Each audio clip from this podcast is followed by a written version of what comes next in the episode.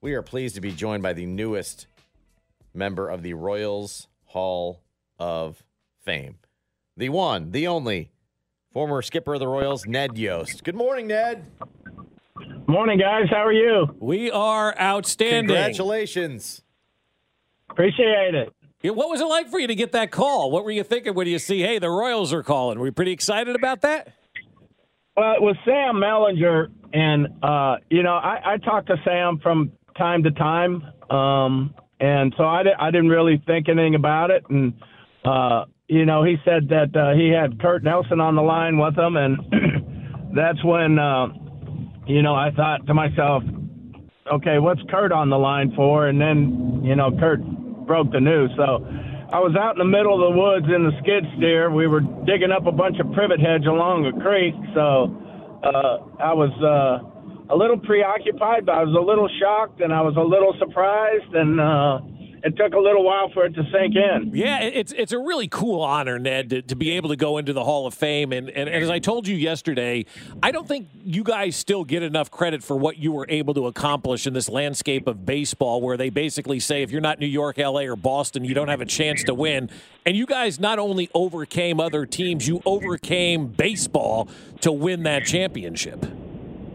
Well, we did, Bob, and that's part of my issue with this, where I, I get a little uncomfortable because I get inducted into the Hall of Fame, but there were hundreds of people that made this happen. This was our player development system. This was Lonnie Goldberg and his scouts out scouring the country looking for the best talent that they could possibly find. Then we would get that talent. Player development would develop it, develop it to the big league level. Our baseball operations people, our business people in the front office, our, our major league coaches all had huge impacts in our success. And I'm the one that kind of reaps the benefit of it. Uh, of course, you know, not even mentioning Dayton Moore and Mr. Glass, what they did to put put it all together and build it from the first building block all the way to, you know, a, a nice uh, podium to put that World Series championship trophy on. So there were so many people involved in this uh, in this wonderful time, and for me to to get reap the benefit and be in the Hall of Fame feels a little strange to me, but. Uh, uh, I know it's a great honor, and uh, you know I really, really, really appreciate it. You're representing all of them. Think of it that way. You're you, everybody's going Yeah. in with you in that regard. As you've as you've now been a few years removed, do you, I guess, realize that it kind of defied, as Bob mentioned, kind of defied baseball and and how hard it was to get to that mountaintop? Yeah, and that, you know, it really when I sit back and look at it, it wasn't really, it wasn't really that hard. The hard part was trying to convince Kansas City what we were tr- attempting to do. The hard part was trying to get them to understand that, um, you know, we need talent to win. We have talent in the farm system, and we have to be patient and allow them time to grow and develop as major league players. Then we have to give them time to become championship caliber players. And that was actually the hard part, trying to convince people, hey, we're on the right track, we're going places. Nobody wanted to believe it. They had heard it before, so I, I understand it. You know, I understood. Look, we've heard this before. We've got these great players. We end up trading them away when they make some money. I don't believe that this is what, the, what is going to happen. And, you know, for me, I knew that from the minute those kids got there, we were on the clock. We had six years to make something happen. So we had to, you know, we had to, we had to work hard. We had to continue to develop these players at the major league level. Continue to teach them uh, how to play the game and how to play the game to win at the major league level, and give them the opportunity to fail uh, more than anything else. Uh, you know, because that's important. You you have to gain that experience so that when you get to a point uh, when you can compete, the pressure is immense, and you have to be able to know how to handle it. And all these experiences that you have before this all prepare you for this time. So, you know, that was my goal was to get these kids into a position where they could compete for a championship and then let them run. And that's exactly what happened. We worked hard, we got them there, and once they finally once they finally started to turn the corner in 2013 after the All-Star break, uh, you know, it was um, it was on from there. You know, Ned, one of the moments I think is, is one of the most important in your tenure here in Kansas City. You mentioned letting the guys fail, and there was a game in St. Louis in the early days where you let Alcides Escobar like bat late in the game, and people were mad. Why would you let him bat there? Don't you got to pinch hit for him? Well, it kind of paid off because Esky turned into a really good player. How big was that moment to allow Esky to, to, to hit in that moment to show not only that, that I believe in you, but to give that guy the opportunity in a game that there really wasn't a lot of pressure on back then? Well, uh, you're right, Bob. And you know what? It, there, there's all kinds of cases. There's Mike Moustakas you know, hitting 160. You know, everybody wanted to know why are we playing Moustakas hitting 160? Uh, you know, guys are struggling. Luke Hochevar was struggling. You know, why are you giving these guys opportunity? And you know, I knew going into this that my goal was to win a world championship. I had seen Kansas City in its heyday when I was a player for the Brewers in the George Brett area in the early 80s and how special that city was. And I knew how much fun it would be when we got to a point where we could compete for a championship. And that was the only thing on my mind from the minute I took that job to the minute uh, you know I quit was either we were building a championship or we're trying to win a championship. So, you know, for me, I wanted to give these guys every opportunity to experience every bit of failure that they could so that when they got to that point where they could compete for a championship, they'd have all that knowledge, all that experience under their belt. And for me, I could care less.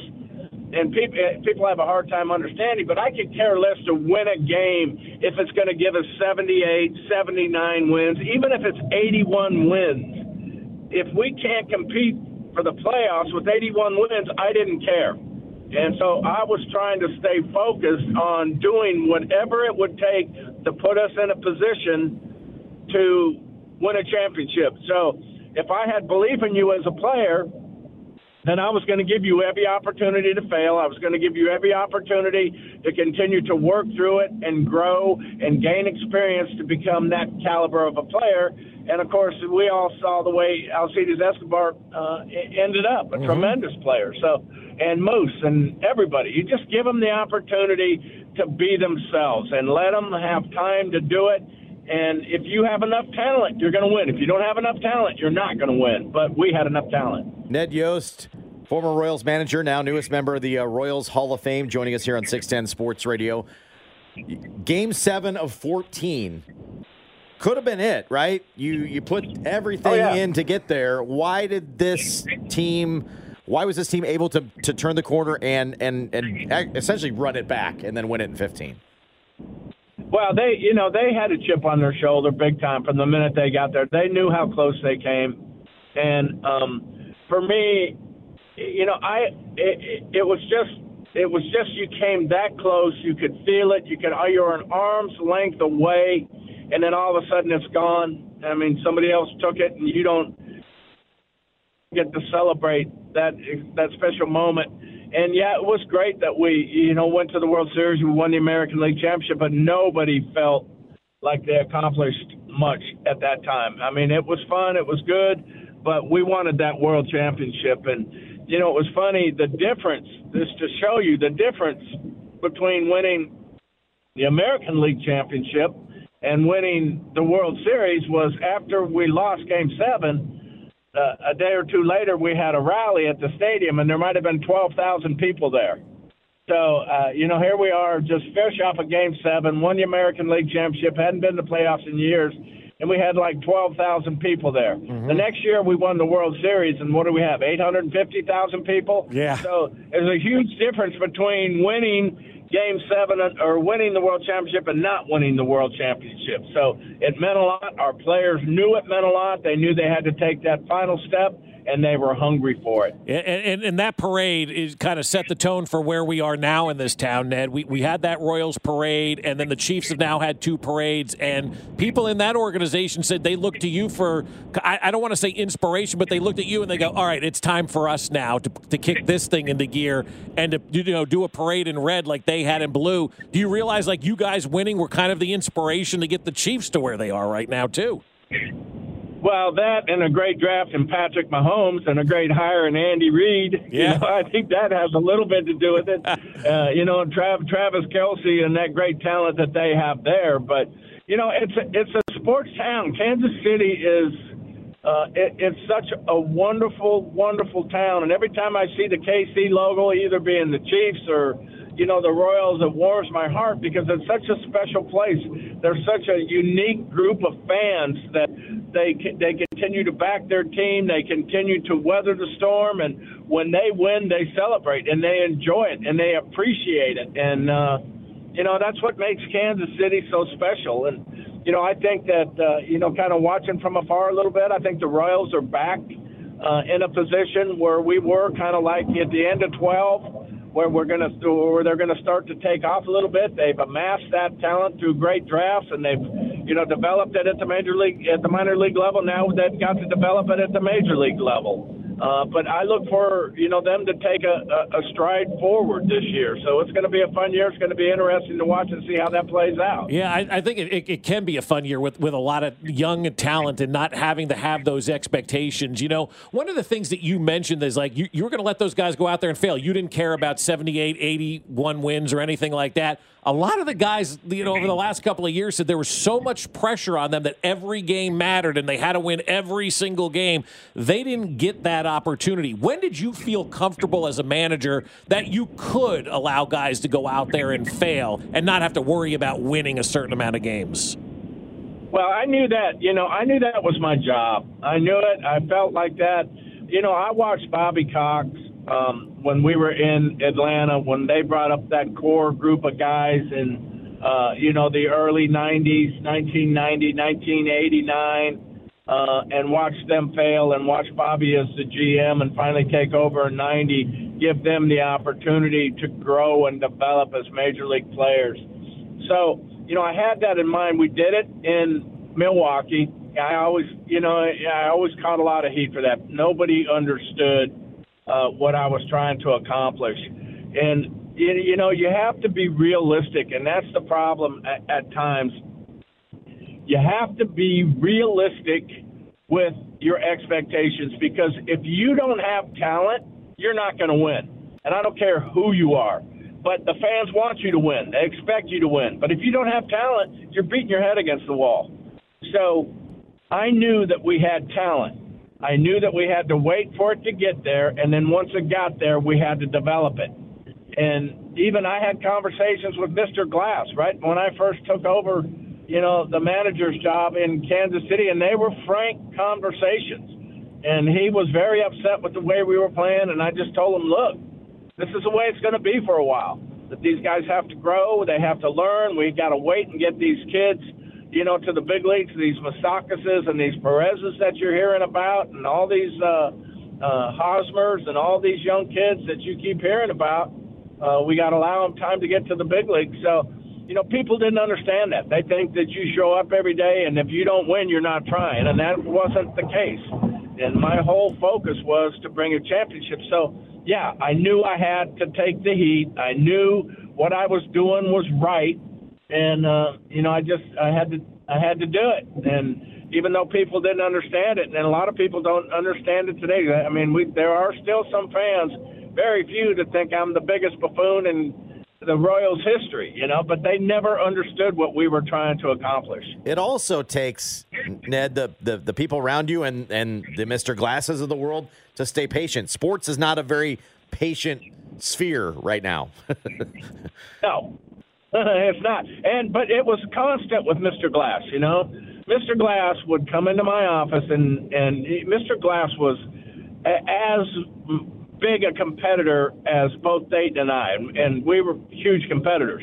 But Mr. Glass could not figure out why we couldn't win 162 games in a year. He just wanted to know why we couldn't. Mm-hmm. And it was like always trying to explain to him it's not realistic. Your goals aren't realistic. Well, why not? I want to know why not but it was always constant. Mr. Glass would come in, and he'd be a little edgy. You'd sit him on sit him on the couch, and you explain to him exactly what we're doing, exactly where we are, and how these kids are coming along. And by the time he left, he was always smiling. So when people ask me what was the greatest thrill in your career, uh, you know, as a Kansas City Royals manager, is watching Mr. Glass get that World Series championship. That was probably the greatest time in my career there to watch him get that trophy from the commissioner the night we won the World Championship because he hung in there with us.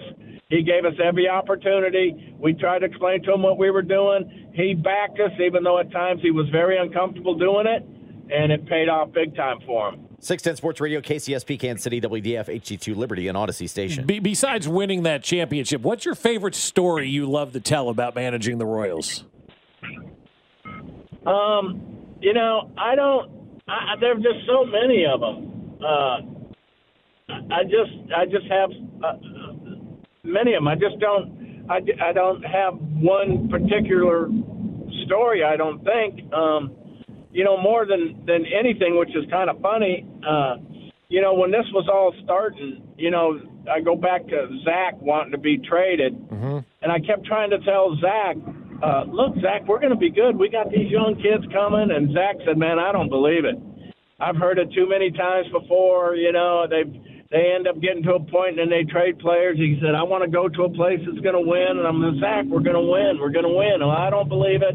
I've heard it too many times before. So we ended up he wanted to be traded. We ended up trading to Milwaukee, which was a big piece for us. You know, it was a big. We got Cain and we got Escobar and we got Jake Odorizzi and Jeremy Jeffress. Mm-hmm. You know, for Zack. So that that was a huge, a huge trade for us to get a center fielder and an elite shortstop. Uh, in, in that deal. But what was funny about it, after we won, I saw Zack at the Gold Glove banquet in New York, and you know how Zack's very shy and, and very reserved. And I walked up to Zack and I said, Hey, Zack. And he goes, Hey, Ned, how you doing? I said, Good. I said, You're going to tell me. And I said, He said, I'm going to tell you what? I said, You're going to tell me you were wrong. You said we couldn't win, and we won. You're going to tell me you were wrong. And Zack looked at me and got that little smile on his face. He said, "I was wrong." Yeah. So that was that that that was a cool part. But there was every day was fun in that clubhouse from even when we were struggling because the kids were trying so hard and they were working so hard to become successful and become championship caliber players. It was fun to be around a group like that. You, Do you, you find it ironic that Zack Greinke is now back here and seemingly, I mean, he really wanted to come back here? Yeah, of course. I mean, this is an organization that has been built on uh, not only you, you know, the highlight of 14 and 15 championship caliber team, but you know, we're a good organization. We're an organization um, that is known for our integrity and our communication, and um, uh, you know, our ability to treat people right, to try to develop players not only as players but as uh, you know, good fathers, good sons, good teammates, and it's a fun organization to be around because there's always been open communication.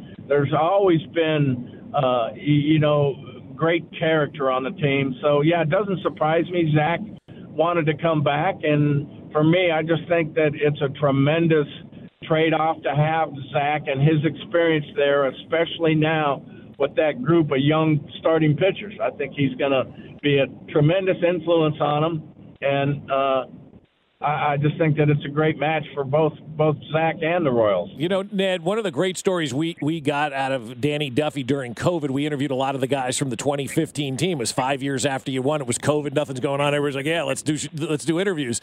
And Duffy told us that in Game Four in Houston, when when you guys were making the comeback, he never saw any of it because they locked him in the bathroom in the bullpen. Did you know that?